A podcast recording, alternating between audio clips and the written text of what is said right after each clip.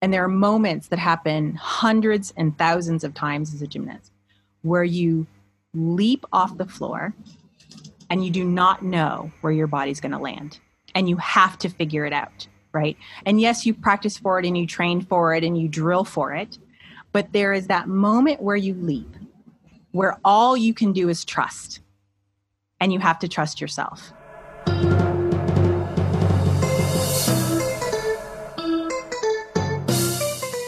Welcome to the Evolutionary Leadership Podcast. My name is Gibran Rivera and I'm a facilitator.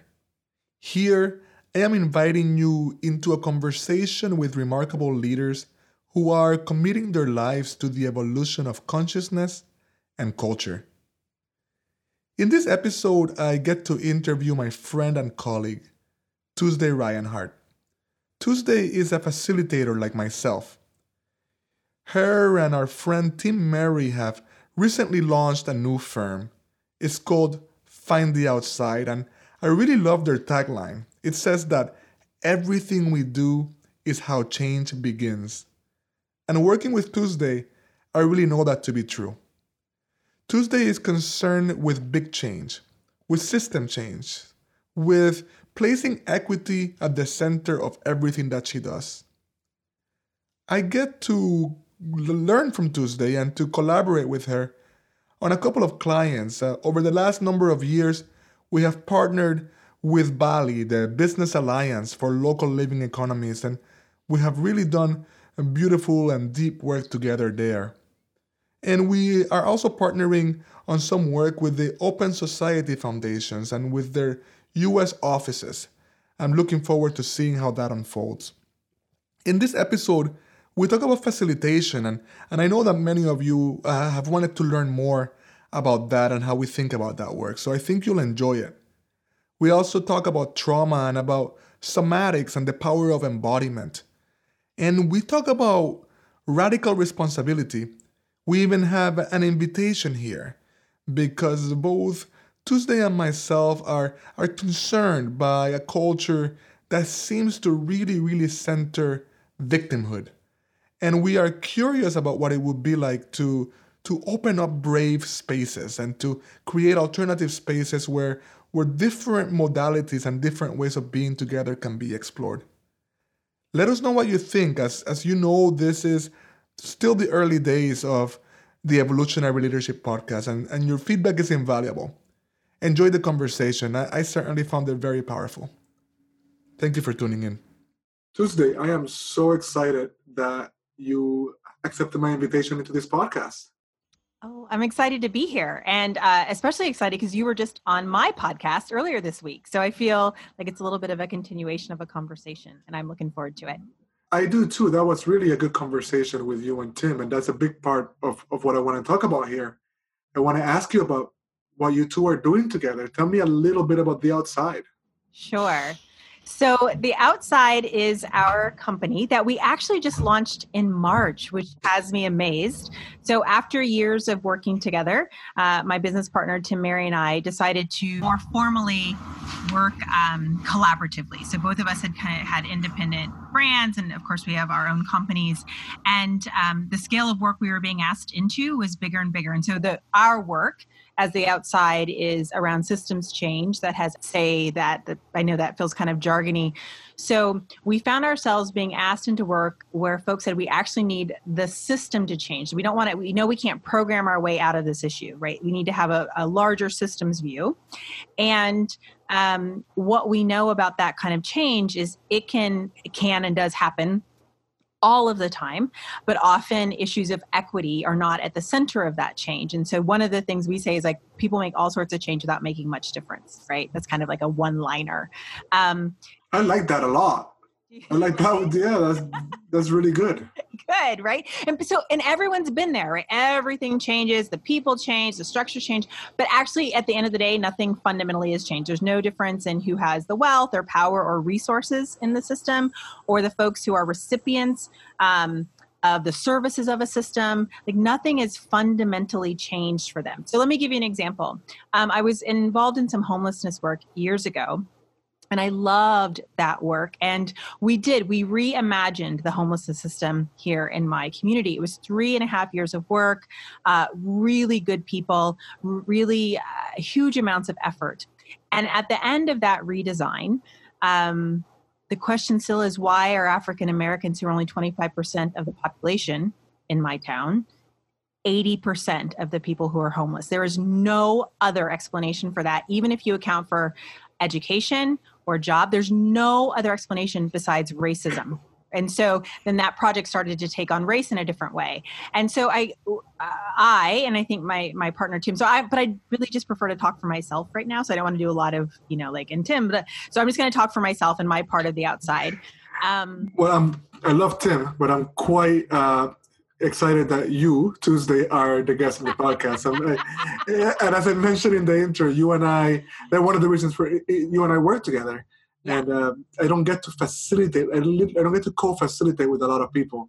So it's uh, it, it's really exciting to be in, the, in, this particular chat with you specifically. Yes, thank you, thank you. And I guess I'm just aware that when I talk about the outside, it's not just me. But today, for today, it's going to be me right? So we're just going to do that. And I'm not going to talk about that piece anymore.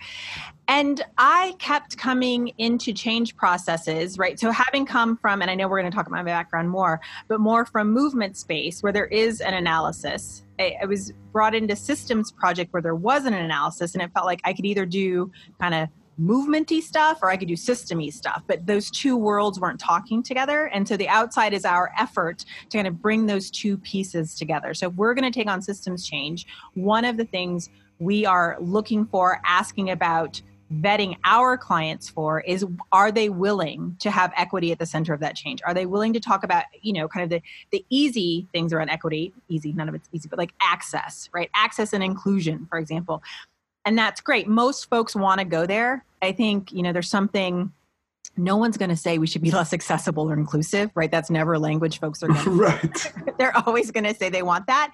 And so that's great. Yep that's a good on ramp um, and we're assessing our clients eh, are you really interested in moving power? Are you really interested in talking about where wealth and resources are? Do you actually want to shift the system where those who do not have not only have access to, but can impact how the system is changing for their benefit. So that is.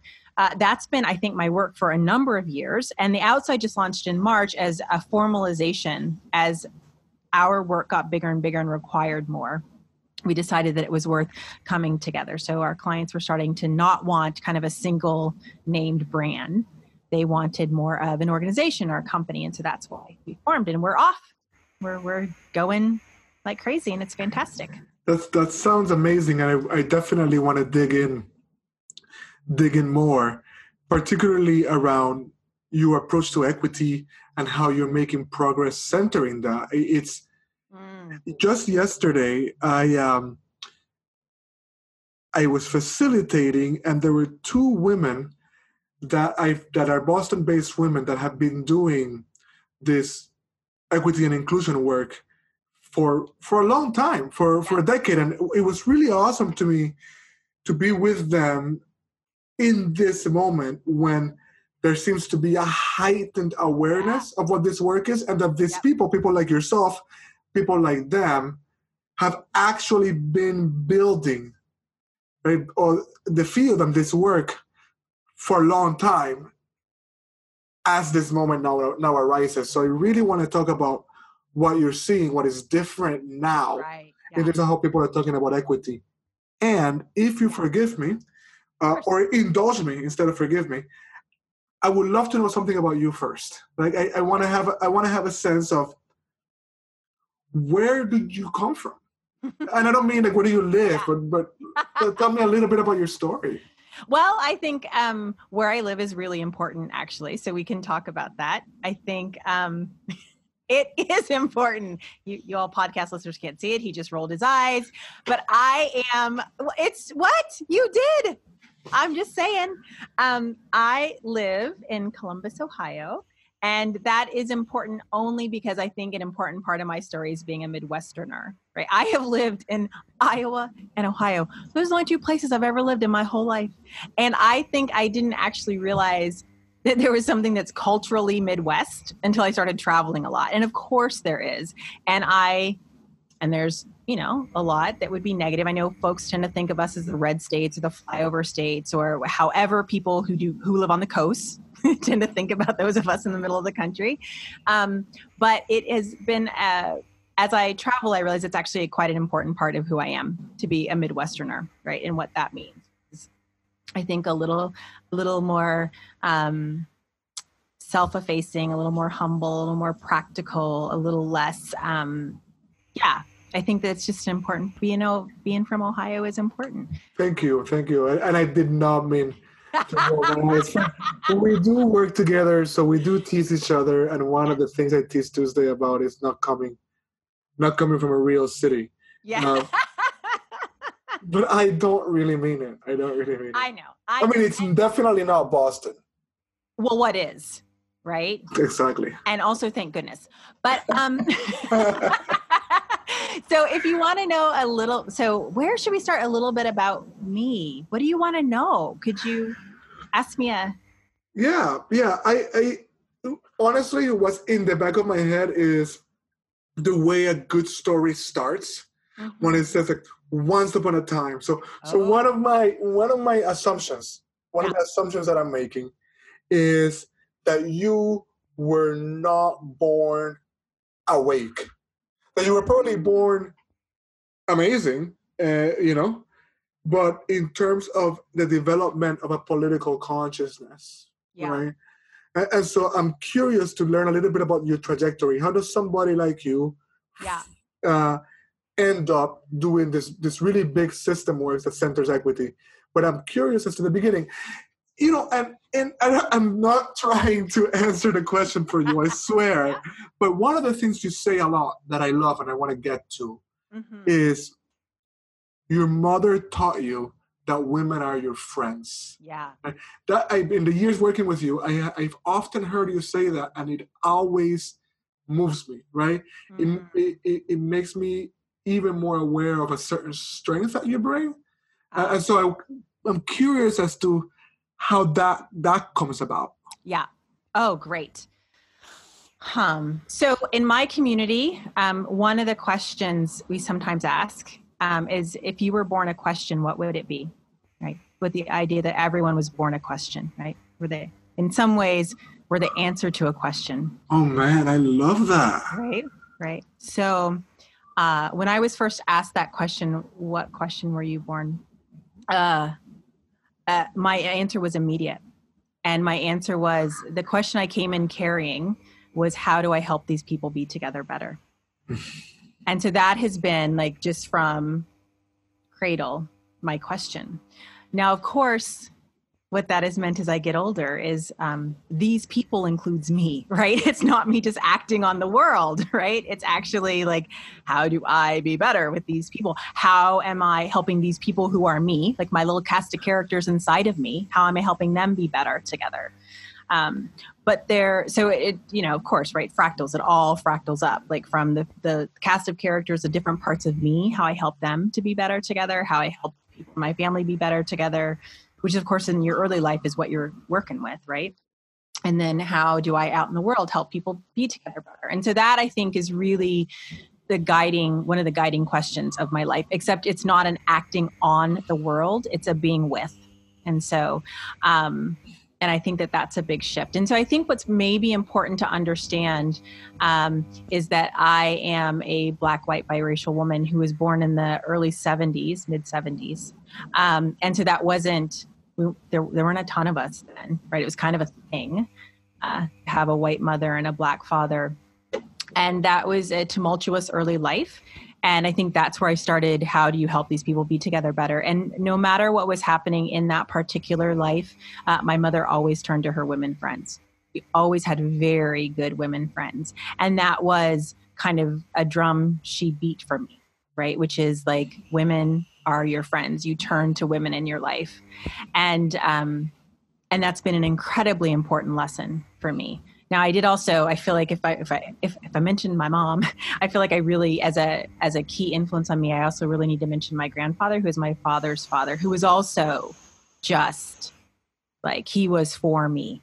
And so I had two people in my early life. As much as there was a lot of pain and trauma and drama and hardship, um, I had two people in my life who were fully for me. And I think that makes a difference. And so um, I, I, I, don't even know what to say. I went to school. Um, you might ask about athletics later. I'll talk about that. But I think if we talk about the women piece, when I was a junior in college, I walked into, we had to do a internship. So I walked into a rape crisis center. I don't know what made me do that. I don't know why I picked that as an internship. It was only going to be like a nine week thing.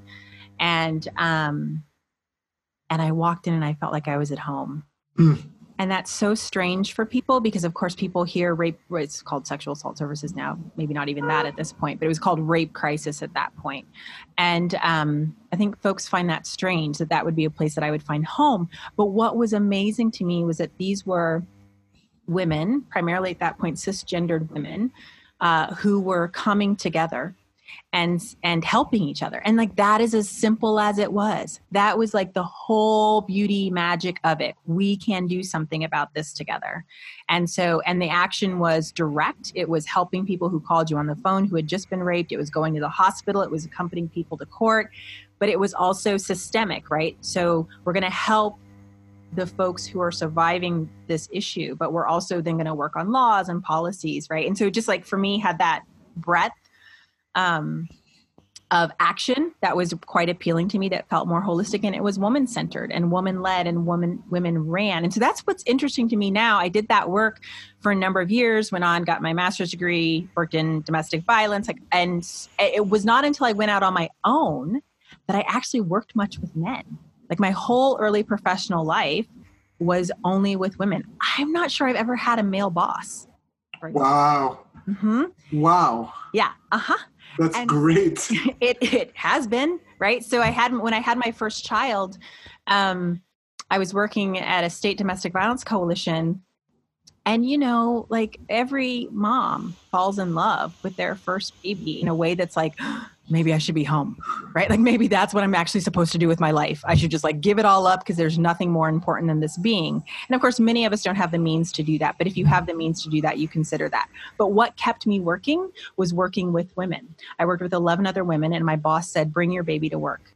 Wow. And so I brought him to work with me for the first six months of his life. I would do calls and I would be holding him, or someone would take him and he had his bassinet in my office. And that really kept me working, which now my kids are older, they're 15 and 10. Like I understand that I am a working mom. That's also another like key piece of who I am.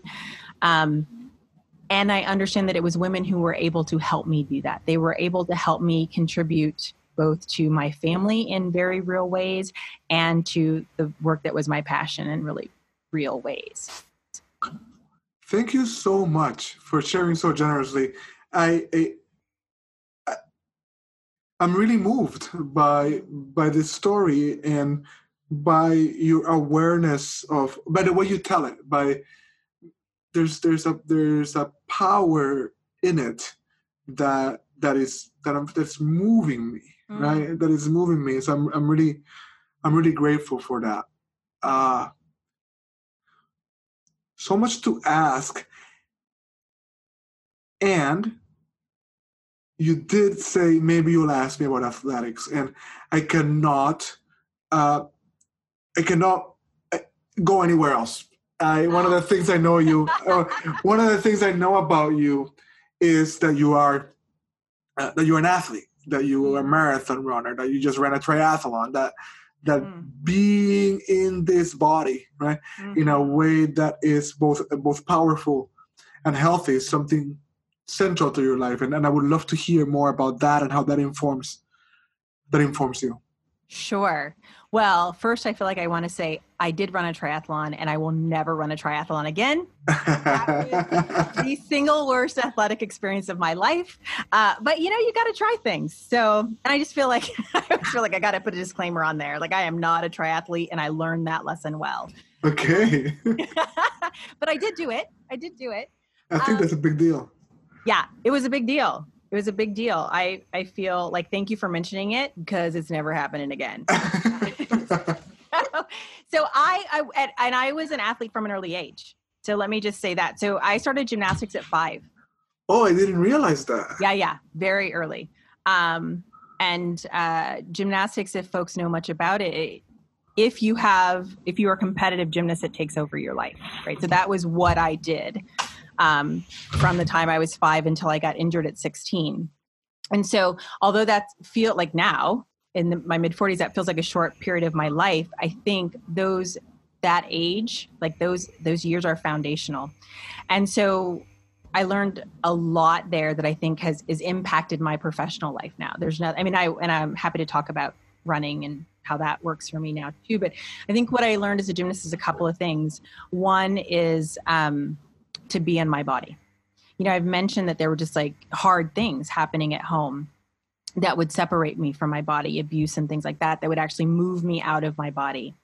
And so to come back to my body in a very real, tangible, you have to be in your body. You are balancing on a beam that's three and seven eighths inches wide right your hands have to grab that bar right you have to you know like those things that continue to bring me back to my body multiple days a week for multiple hours a day is something I can't underestimate for my experience of embodiment. It's just, I always say, if I get a new concept or if I hear something new or if I learn something new, I don't know it until I feel it in my body. And so that's why if I learn something new, I go for a run because that's how I integrate it. So there's something actually quite important from a very early age. It gave me trust in my body. Um, it also uh, you know, there's a moment as a gymnast, and it, it's a moment that happens multiple times every time you practice. And so when I say as a gymnast, I talk about practice. By the time I left, I was doing four or five days a week for three or four hours a day. That's that was my practice. It was it was intense, um, and there are moments that happen hundreds and thousands of times as a gymnast where you leap off the floor and you do not know where your body's going to land and you have to figure it out, right? And yes, you practice for it and you train for it and you drill for it, but there is that moment where you leap, where all you can do is trust, and you have to trust yourself. Now, that doesn't mean you don't get hurt. I broke my hand, I broke my toes, I blew out my knee. It's not that it always it's not it doesn't always end up well, right? That's not that's not the, and actually my career ended because of an injury. But it is I think what it gave me is a complete willingness to leap, to leap and to trust my body and to trust myself to land. Um, and I don't know how to get that lesson any other way. Wow. Wow. Thank you. Yeah. This is, I mean, I'm so impacted. I, have never heard you explain it this way. Mm. I, I, we just haven't gone into this level of depth about it, and and I have some. I have I have a question that I want to put a pin on.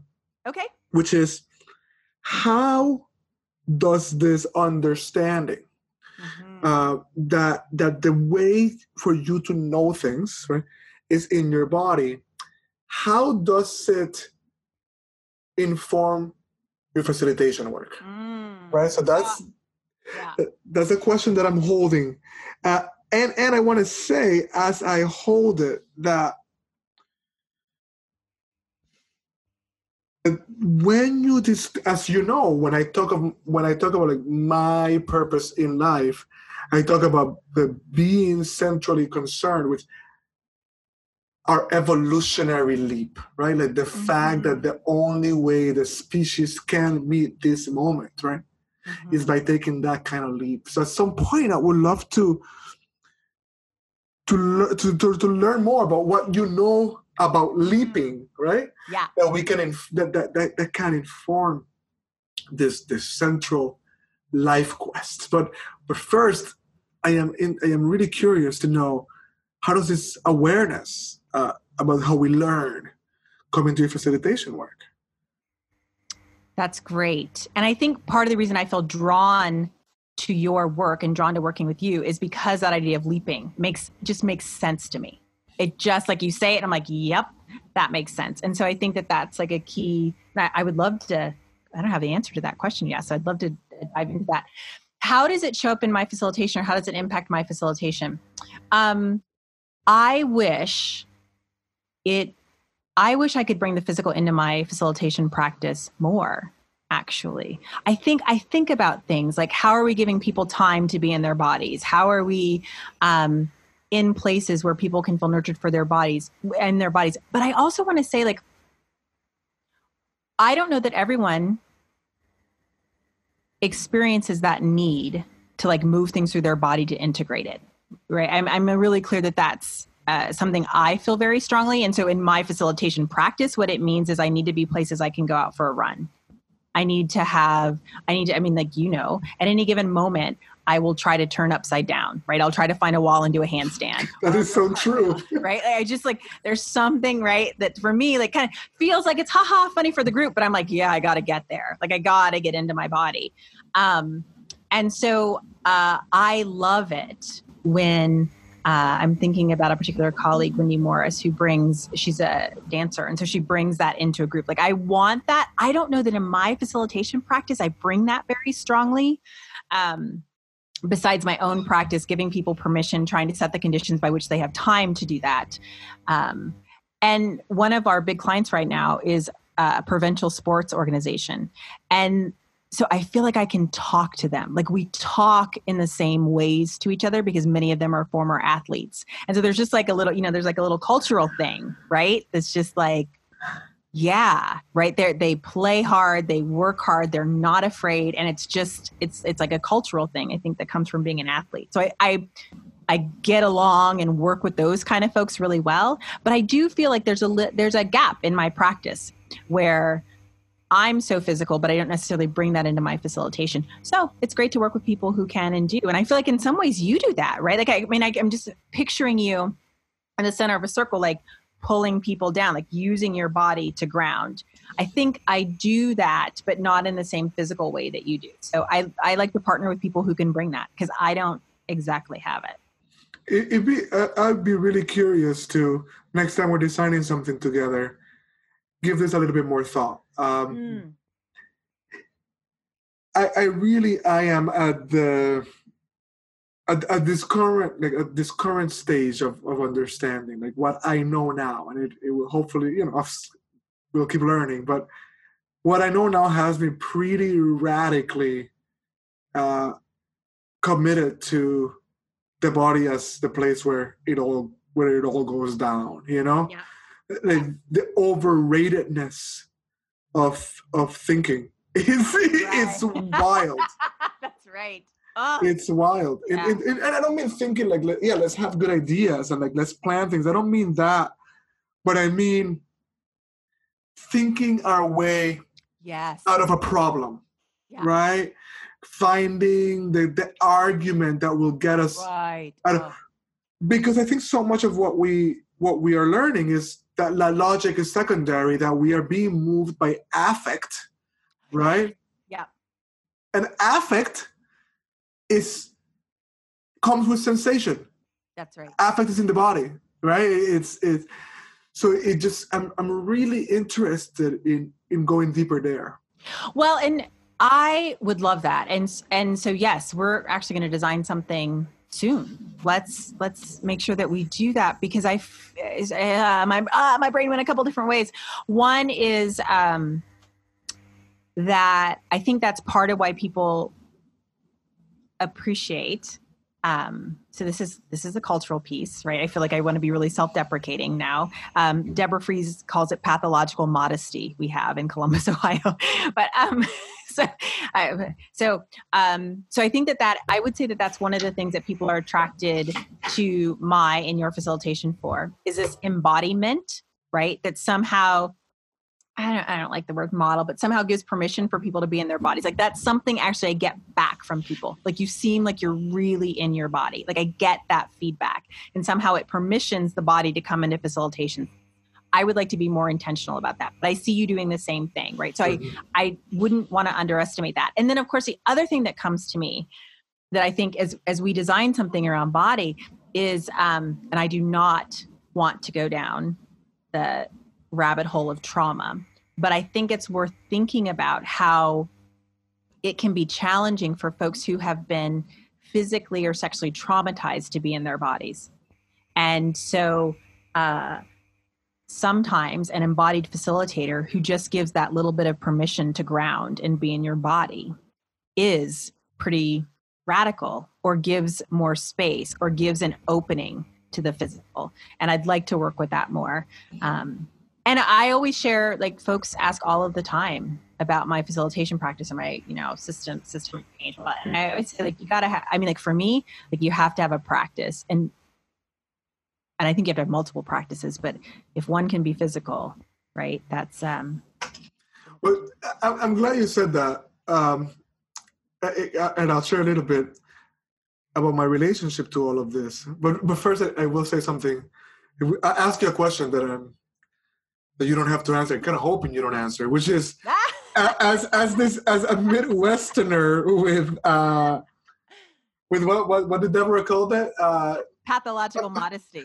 How can you how can you possibly partner with somebody that thinks as highly of themselves.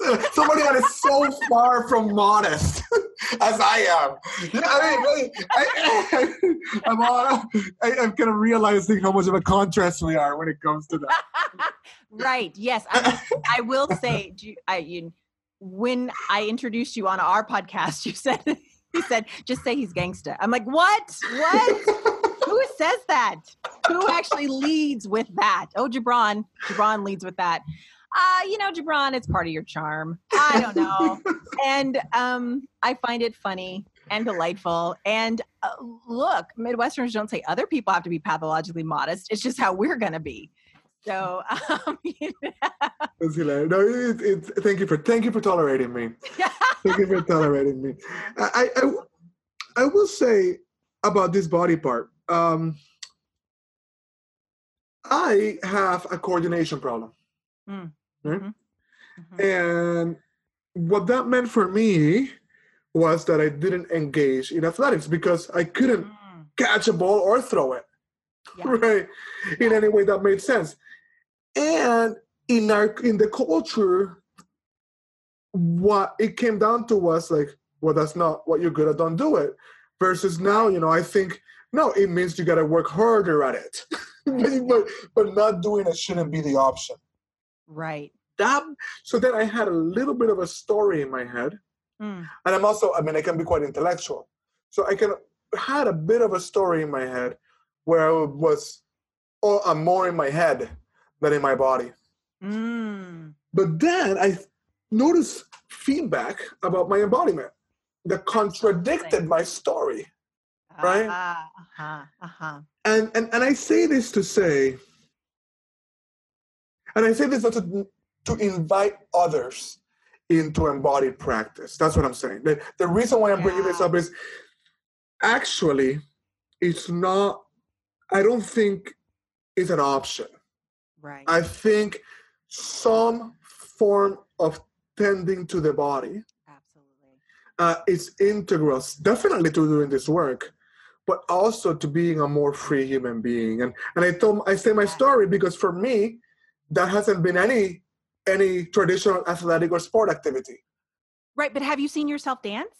Yeah. right? Like you're totally embodied. Right. Right? Like that it's so it's so it's that narrative around what athlete is, right? What sport is. Um, and I actually think it's so interesting that you say now, folks, you know, the the narrative would be more you're not good at, so you have to try harder. What's happening, and I just happen to know this because I have a client in sport what's happening is kids are being funneled into one sport so early. Like you have this kind of body or you have this kind of skill and what they're fu- i mean of course that's terrible for children. And let, look let me say that starting gymnastics at five and being in their hours of the gym every day like i got a lot positive to say about it but i could also say a lot negative about it. Um, there's a movement in sport called multi-sport which is that kids need to just engage in multiple different sports because they're not going to be good at everything. And they actually need different big muscle groups and different skills. And so, yeah, you can't catch and throw, but maybe your feet are fantastic. Or maybe, you know, you actually have more precise movement. So, something like ballet, or, you know, so there's actually a movement in sport to, it's not only about access um, economically access body wise to what is the sport your body can do um, because it is so incredibly important. I mean like the research is out there around how sport impacts you know academic achievement but it's not even about achievement. It's actually about being a well-rounded person. For me my running practice is as much spiritual as it is physical. Right? it's mm-hmm. i just happen to enter that spiritual practice through my body. And so that i think I love what you just said. I easily identify as an athlete just I was from an early age. But that's not an identity the majority of people have, but it doesn't mean their body isn't accessible to them or right.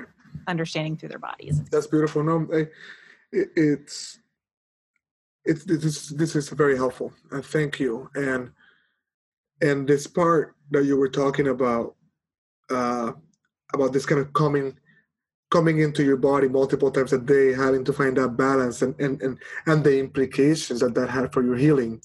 Um, it, it's it's it's so clear to me, and it moves me to pieces. And and I want to go back to something else uh, that you said, uh, and, and and you were very explicit in your request. You don't want to go down the rabbit hole of trauma.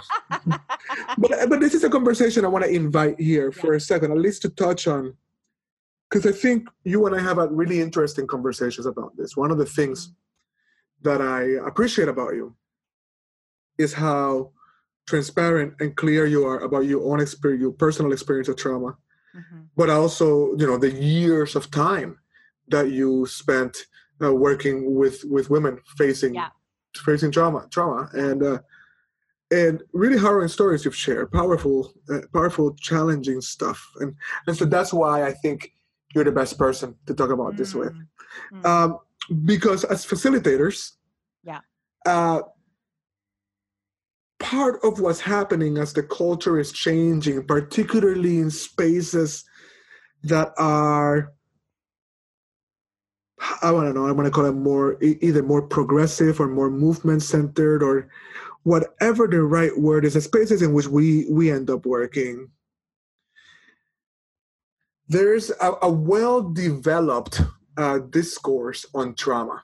Yeah. And and I think of it as as a huge advance, as a net positive, Absolutely. right? Absolutely. So we are being together. We're learning to be together by holding the awareness that uh, that there's such a thing as generational trauma. Right. Yeah. That there's such a thing as communal trauma. Yeah. Right. And that there's like significant trauma that comes from being from the structures of oppression yeah. of our country, right? those those understandings, I think, are liberating. Huge. Yeah, yeah absolutely. What I uh, what I find challenging, what I'm having to adapt to, uh, is in facilitation. It's almost like I'm going to put it oversimplify. Sometimes it feels like you can do less, that you can ask less of people, that you can they can like you can push people less because maybe they've had trauma right and since you want to be inclusive of all mm-hmm. what you do is you don't do things that might trigger someone's trauma ah. uh, and so yes. right and, and so and so what is the balance of care right and and mm-hmm. certainly i mean for me a clear one is being really really inviting when it comes to consent, right? But but yeah. there's how do you work with it? um, yeah. So uh, I guess I want to start by saying uh, I haven't figured it out, right? So just to kind of name that, um, that I I still get in moments of like, what is happening here? Um, and I think it's because my experience being a trauma therapist, working with women and children who were experiencing some of the most horrific trauma that anyone can experience abuse at the hands of someone you love and who loves you, right? So there's no bigger betrayal than that. So my experience of those wonderful people was like they were not fragile. And so for me, being a trauma survivor actually indicates huge amounts of it's i don't love the word resilience but hardiness sturdiness, endurance, perseverance, all of the things that when trauma comes into our spaces is exactly the opposite of what people are asking for. Right? They're asking to be I don't even know sometimes what they're asking for. Uh, but when I think of trauma and trauma survivors, which is why this discourse is can be quite challenging for me to engage in because my experiences of women who'd just gotten beaten by their husband that morning coming together and laughing that night and holding hands and yes crying and and figuring it out together. And there wasn't a whole lot of room for this is so hard for me. What am i going to do? Right? Or i can't possibly the, sa- the space isn't safe. And so what am i going to do? Like that actually just wasn't part of what was happening um and you've said to me right like we uh, you know I, i'm going to paraphrase and i'm going to do it badly but you've said something like we are the people of malcolm x. When did we get so like our feelings hurt? Right? Like and that's how i feel sometimes in these spaces and it's not at all i i'm with you 100% i love the acknowledgement of trauma. I think the acknowledgement of trauma it, whether it's collective or generational or personal i think that acknowledgement is one of the very first steps that helps people move into healing. I do not think we can go anywhere without acknowledging that trauma. My experience, however, is that you got to do something next. You can't just sit around and talk about your trauma and that's not what I experienced with the women I was working with. Yes, absolutely. We talked about their trauma. We say, but then we made a safety plan. And then we talked about what you were going to do the next day. And there's some forward momentum I think that's needed and, and how in these spaces I try to work with it. Acknowledge, witness, affirm, and move forward. It's not a acknowledge, witness, affirm, and stay there I'm so glad. I thank you. I, that's that's part of my part of my observation too. And I just I want to say thank you. I want to say thank you for, for for what you're articulating now, but but really for holding this the way you hold it uh, in your life, but in, in our relationship. I I feel it's not that I haven't been hurt. I've yeah. you know I've been hurt. Yeah. I've had I've had some hard things happen in my life, yeah. but when you kind of co- compare traumas, right? Mm-hmm. I've had it pretty good. Yeah. I've had it pretty good, right? Like maybe not a wealthy family, but just like grew up with good people. Yeah. And, and there were there were hurts, but yeah. not not nothing like what you're talking about, right? Right. And so to be in this conversation with somebody that that that, that comes from their own experience and also, and also has worked in deeply with folks that have been through so much, um, it's it's it's really moving to be in this conversation with you and to find resonance. So, yeah. so you know, I I am uh, involved in healing modalities, mm-hmm. right? Um, mm-hmm. From spiritual to shamanic practices, right? And so I spend time, and, and of course, the facilitation work is it's it's definitely a, a healing modality of sorts. But but outside of the of the kind of more professional spaces, and that implies an incredible amount of connection and compassion and seeing of, of, of people's hurts, right? And being yeah. with. So I say that again to kind of say, look, this is something that I'm sensitive to and care about. But I think right. what is happening and, and, and, and where and, and where, where I interrupted you is, is there seems to be a payoff right now. Yeah. For for being a victim right? There seems to be a way in which our spaces organize around victimhood that actually give the give the person uh, who has been victimized a kind of payoff. And, and and what that does subconsciously is that rather than than than, than doing what you said, which is move work through it, is we're rocking it. we are we're rocking our trauma, right? Yeah. Carrying around this identity. Um, because there's a little bit of a payoff that we get from it. Not a little bit, sometimes a really big one. It's a huge payoff. It's, I mean, I think at this point it's a huge payoff. And that, I think, you know, and so I have to be careful because sometimes it actually quite offends me.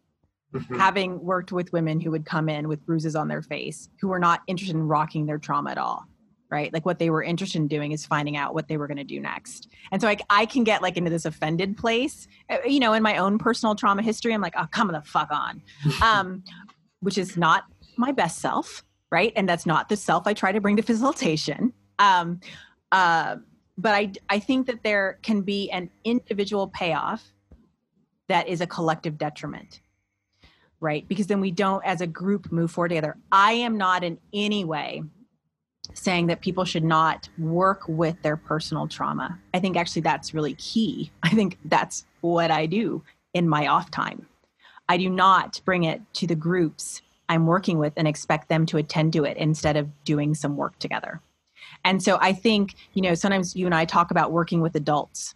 That's kind of like that's that's and it's not to be insulting to anyone, but that's like who I want to work with. I want to work with people who say like, "Yep, this hurt happened."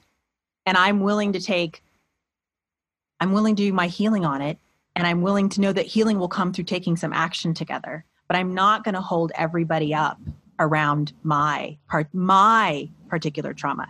I this moment, it's a really interesting moment because of course you know, I said I don't know why I picked going into that sexual assault office as a junior but of course i know why i was raped as a freshman in college and i was raped in my early life and that you know so of course there was like something working in me to do that work and uh and so for many years survivor was a key part of my identity and not in like i want to hold up the group but like yeah look i did that i survived that and i've healed from it and i'm doing healing and um I had this moment in a workshop, the presencing workshop, Otto Scharmer's presencing workshop, years and years ago. Like, I mean, I didn't have my second child.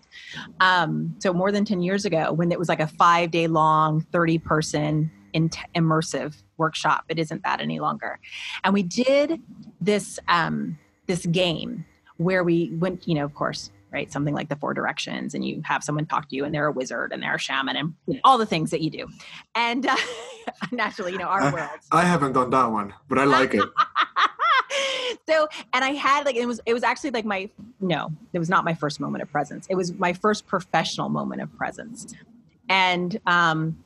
So we we're walking around this board, and my partner was asking me questions, and I had like this download that was like, who you are. And I understood that that meant my survivorship. Who you are is an important and will inform, but it is not who you will be.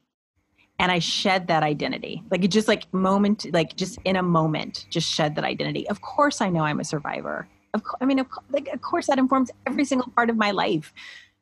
It is not central. That victimization is not central to my identity. I don't need to build my work around it. I don't need to build my family around it. I don't need to build my identity around it. And yet, the beauty of it is that that, that experience of trauma, that experience, what I learned, what I learned from it can absolutely inform who I am, but it is not who I am.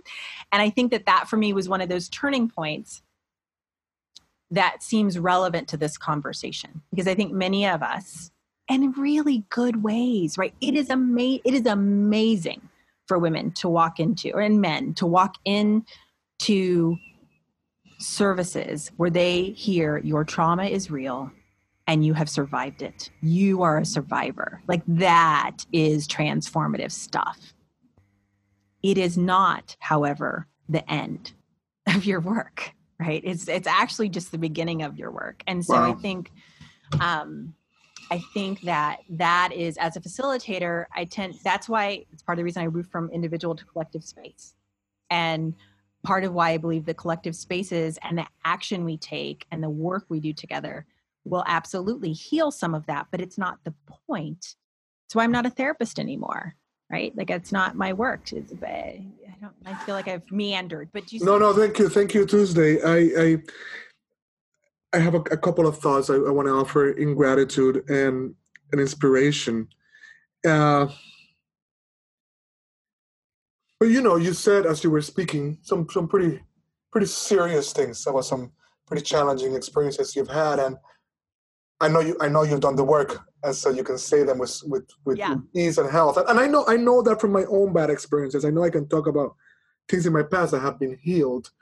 Um, and I have a commitment that I have made to myself, which is when somebody, when a woman shares something like that with me, I, I, I need to say that I am sorry. Mm. And I am sorry, not abstractly, I'm sorry for my role right? Mm. in it, whatever contribution I have made to this patriarchal culture, to this this this toxic masculinity, inevitably, right? Inevitably, I have been a part of that, and uh, I'm so conscious of it uh, mm. as you speak that I just want to kind of pause for a second and say that.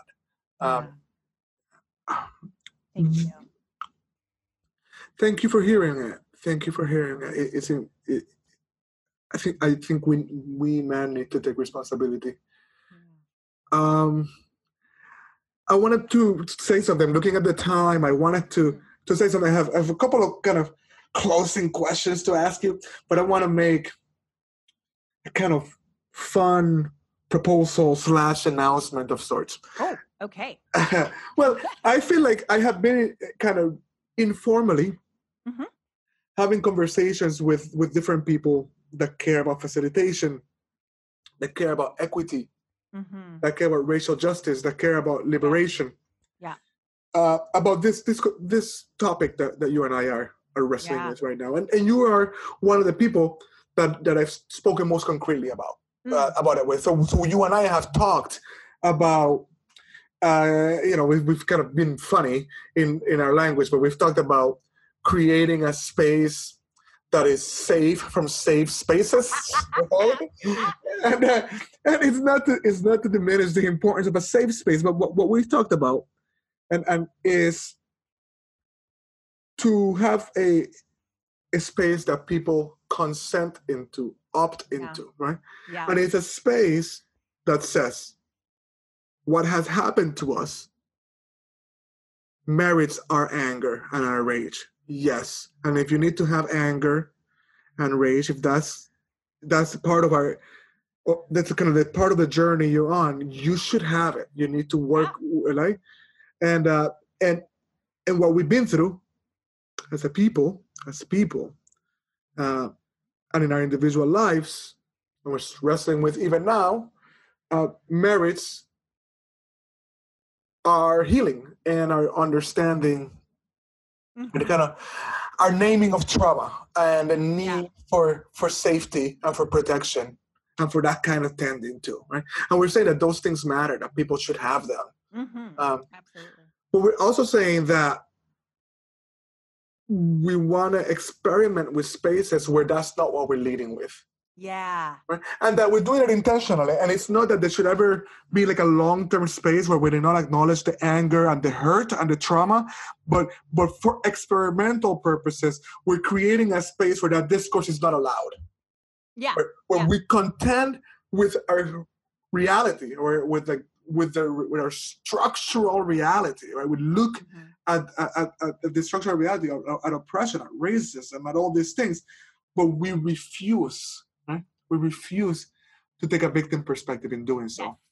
Yes. Are you saying you're going to convene us? Is that what you're saying? No, no, me. I'm saying we, we, and, and, that's why I said it's like a proposal slash announcement because in some ways we have been talking about this already, right? Even though like it hasn't, we haven't kind of moved into it more seriously. But as as we talk about it on the podcast, you know, if people respond, right? If we hear from yeah. folks encouraging us to move this forward. I, I think we need oh, to at least yeah. experiment, you know.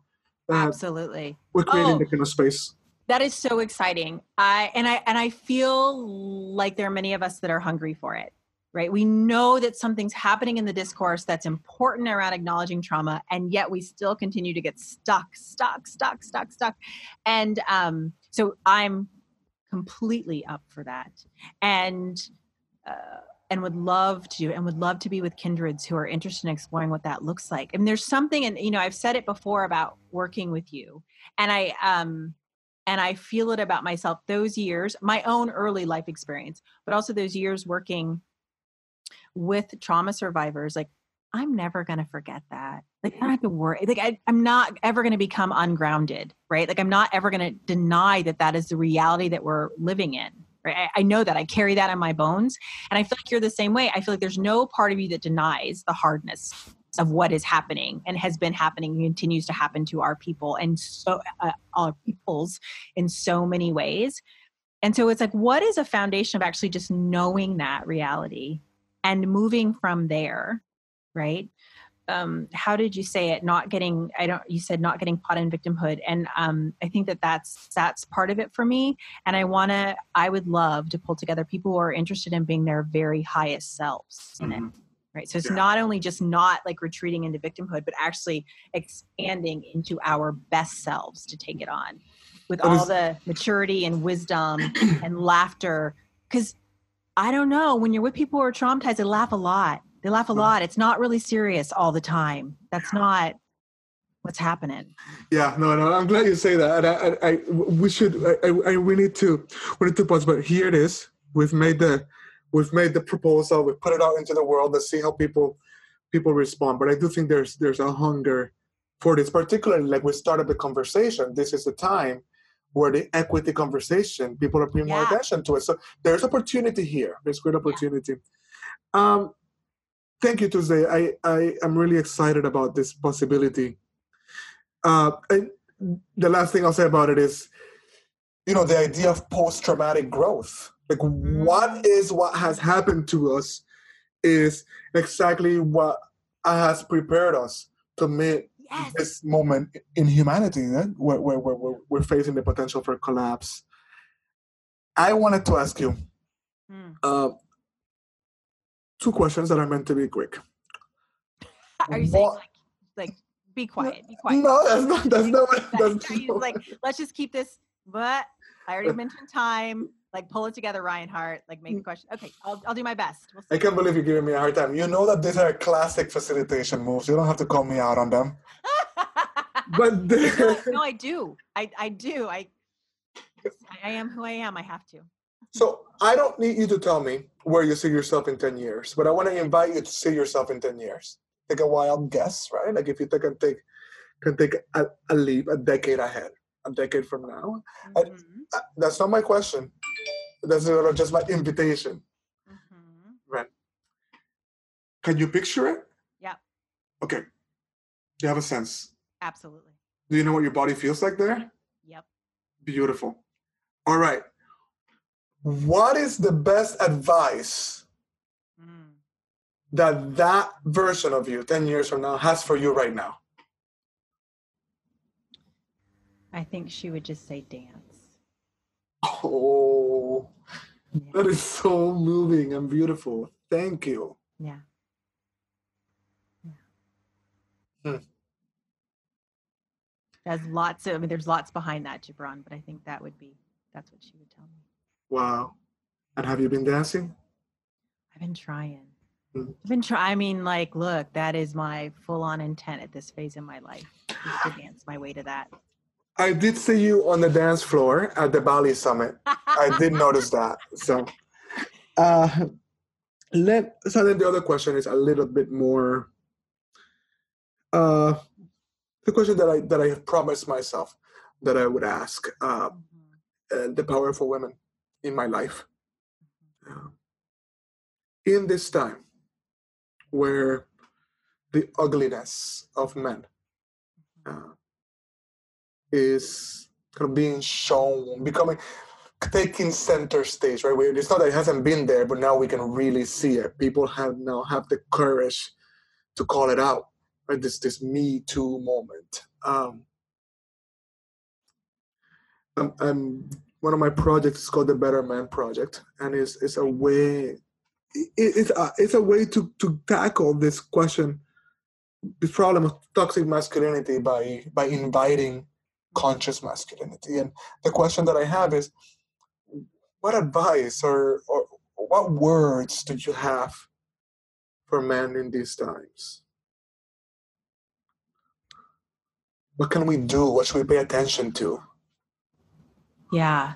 I've heard you ask this on of the other women on the podcast and my answer is always the same and I I guess I'm just going to give it. I wish it were more profound. Uh, but my answer is stop hurting us. Like hmm. stop it. Make the decision today that you're going to stop hurting us. Um, because that will change the world. If if you simply make that decision, it will change the world.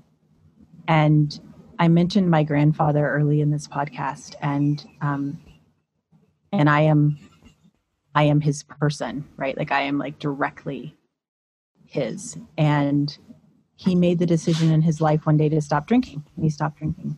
He made the decision in his life one day to um, to have the life he wanted, and he left his marriage and had the life he wanted.